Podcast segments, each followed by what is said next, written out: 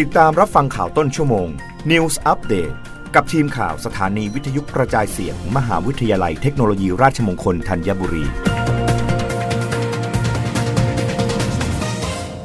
รับฟังข่าวต้นชั่วโมง โดยทีมข่าววิทยุราชมงคลธัญบุรีค่ะกนชเฝ้าระวังน้ำท่วมฉับพลันและน้ำป่าไหลหลากในพื้นที่ภาคใต้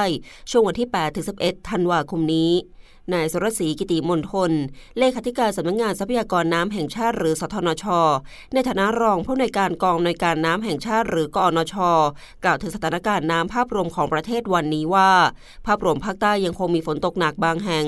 โดยช่วง 24 ชั่วโมงที่ผ่านมามีฝนตกหนักถึงหนักมากบริเวณจังหวัดชุมพร ประจวบคีรีขันธ์และระนองทำให้ต้องเฝ้าระวังน้ำท่วมฉับพลันและน้ำป่าไหลหลาก ช่วงวันที่8-11ธันวาคม พบพื้นที่เสี่ยงน้ำหลากและน้ำท่วมขัง บริเวณจังงหวัดชุมพร ภูเก็ต สุราษฎร์ธานี นครศรีธรรมราช พัทลุง สงขลา ตรัง สตูล ปัตตานี ยะลา และนราธิวาส พร้อมระวังระดับน้ำเพิ่มขึ้นอย่างฉับพลัน และระดับน้ำล้นตลิ่ง บริเวณแม่น้ำสายหลัก และลำน้ำสาขาของแม่น้ำชุมพร คลองหลังสวน แม่น้ำตาปี แม่น้ำพุ่มดวง แม่น้ำตะกัวป่า แม่น้ำปากพนัง แม่น้ำตรัง คลองจะอวด แม่น้ำสายบุรี แม่น้ำปัตตานี แม่น้ำบางนารา และแม่น้ำโกลก รวมถึงเฝ้าระวังอ่างเก็บน้ำขนาดใหญ่ที่มีแนวโน้มปริมาณน้ำสูงกว่าเกณฑ์ปฏิบัติการเก็บกักน้ำสูงสุด อ่างเก็บน้ำขนาดกลางและขนาดเล็กที่มีปริมาณน้ำมากกว่าร้อยละ80 และมีแนวโน้มเพิ่มสูงขึ้น เสี่ยงน้ำล้นกระทบพื้นที่ด้านท้ายน้ำโดยเฉพาะเขื่อนบางลาง ให้พิจารณาบริหารจัดการน้ำให้เหมาะสม